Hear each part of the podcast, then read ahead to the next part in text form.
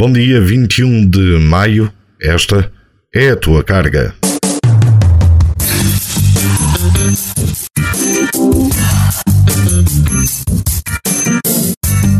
O Reino Unido não quer que os menores consigam aceder à pornografia de forma tão fácil quanto a internet permite. Já criaram um filtro anti-porno para bloquear acessos a certos canais de distribuição de conteúdos lúdicos, mas agora têm uma nova ideia. Criar um passo especial tipo Lisboa Viva que só se poderá vender em quiosques físicos. E atenção, apenas após provar que se é maior, mediante cartão de identidade, passaporte ou carta de condução.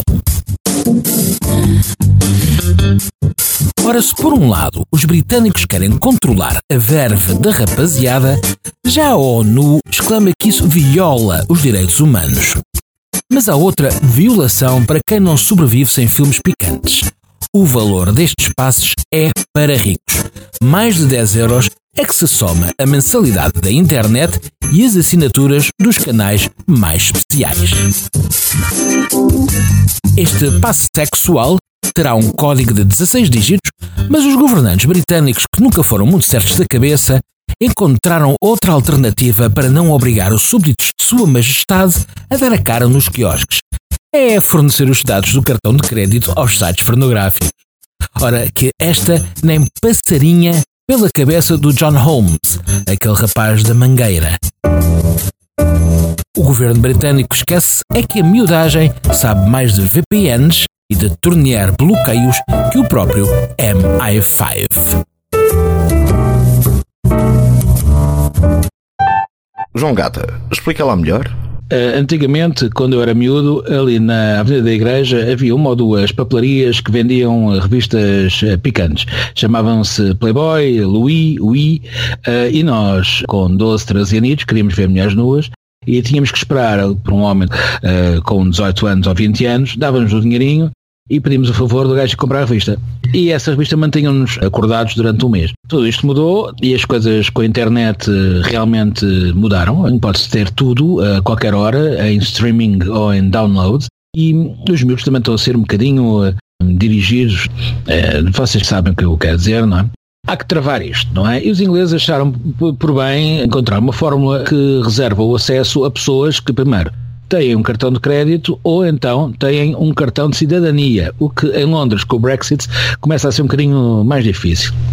Para se aceder à pornografia, isto pela norma britânica, aquilo que eles querem implementar, tem que se pagar de cerca de 10 euros. Num quiosque público temos que mostrar quem somos, através do cartão, é pagar e pronto, ainda por cima chegamos a casa, ainda temos a conta da internet e essas coisas todas para conseguir aceder finalmente a um filme picante. E eu estou muito contra esta, esta situação porque atenta contra a minha liberdade. O que é que vocês acham em relação a isto? Ó João Vasco, diz-me lá. A breve história da pornografia da vida das pessoas que ainda estão vivas é desenhos da enciclopédia Verbo de homens e mulheres e a gente olhava para aquilo que gostava. A seguir, de facto, alguns títulos que tu referiste e outros, eh, sempre esperando por essa pessoa ou então perdendo o medo mais tarde, a aquisição de vídeos, primeiro em beta, depois em VHS.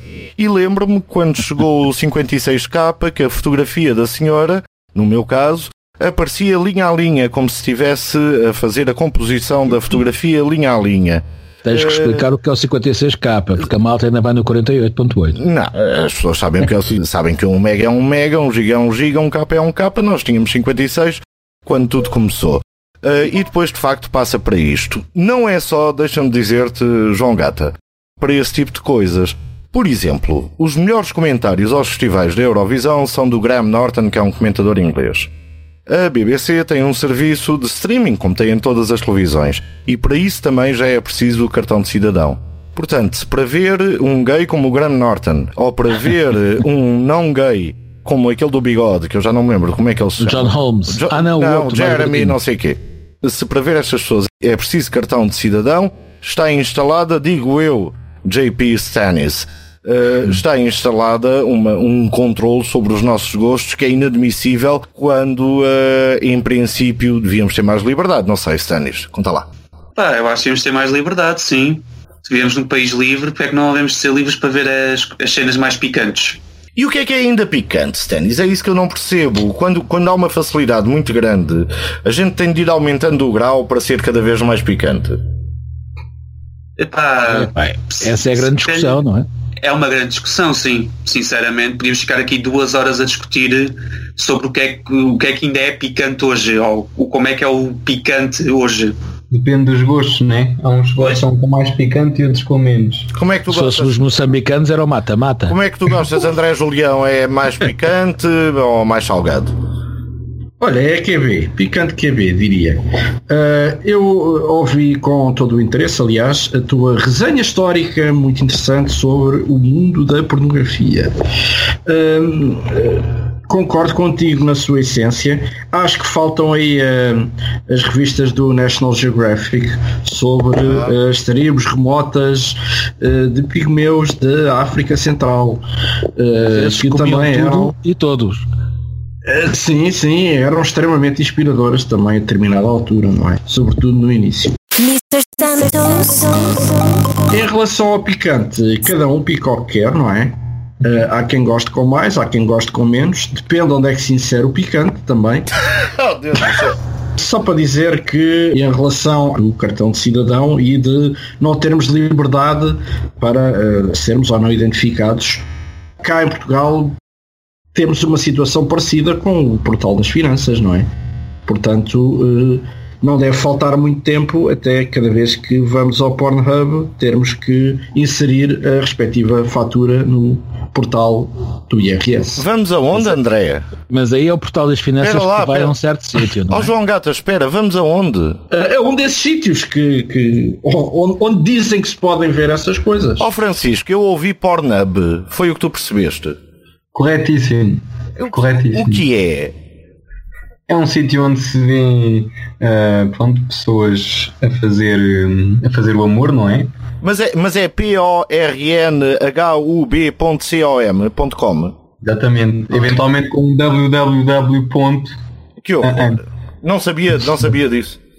Consta que tem pessoas nuas. Opa, reparem, até, até o YouTube, é? até o YouTube tem um canal próprio chamado RedTube. Pois tem, mas eles não assumem. Francisco Esteves, o que é que se pode esperar da pornografia futura? Talvez hentai.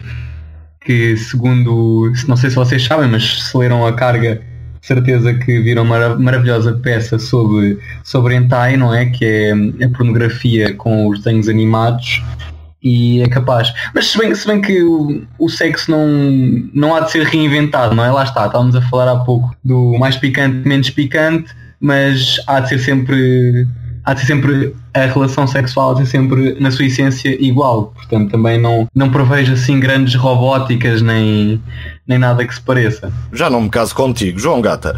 Uh, Eu, não, já não me caso contigo, Francisco. João Gata. Que mente, Eu- que mente eu- antiquada. Eu, eu, ao contrário, eu acredito plenamente na robótica que vai dominar isto tudo, porque eh, sigo com muita atenção o site e os produtos da Real Doll, pelo menos há uns 15 anos. E a Real Doll, que começou por ser uma boneca sintética com qualidade, ou de grande qualidade, neste momento já é um robô que fala e interage com o dono. Portanto, eu acho que a robótica vai tomar conta disto tudo e venha, e seja o que Deus quiser.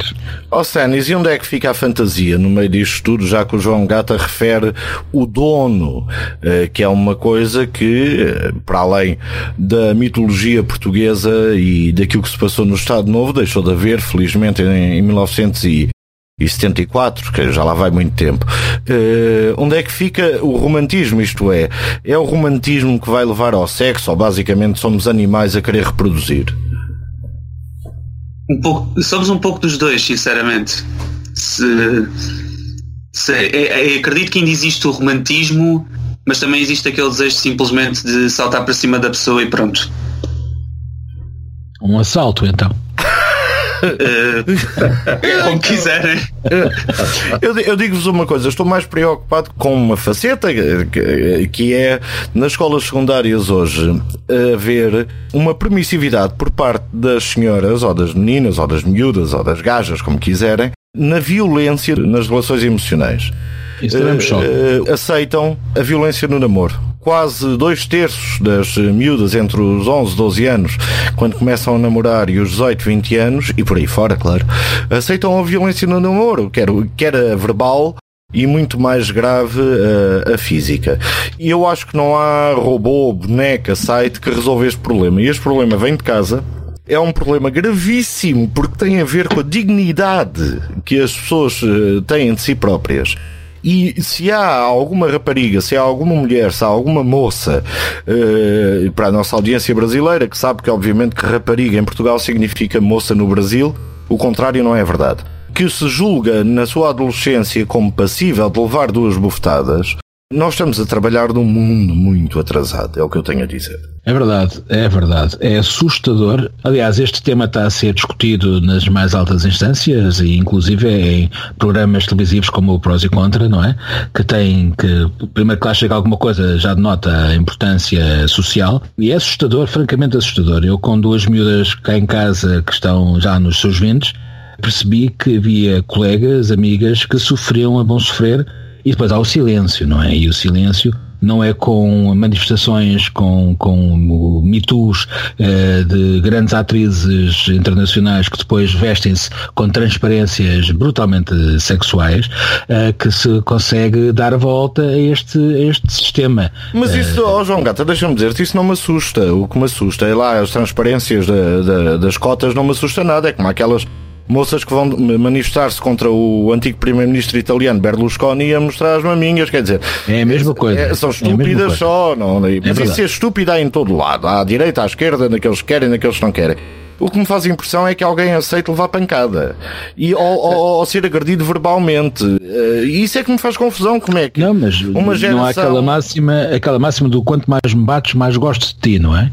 E parece que isso ficou enraizado no mais puro ADN e vai ser muito difícil a conseguirmos ultrapassar eh, este drama. Eu apelo aqui à diversidade da, da carga, porque de facto é diversa nesta composição, há, não, não somos só homens brancos.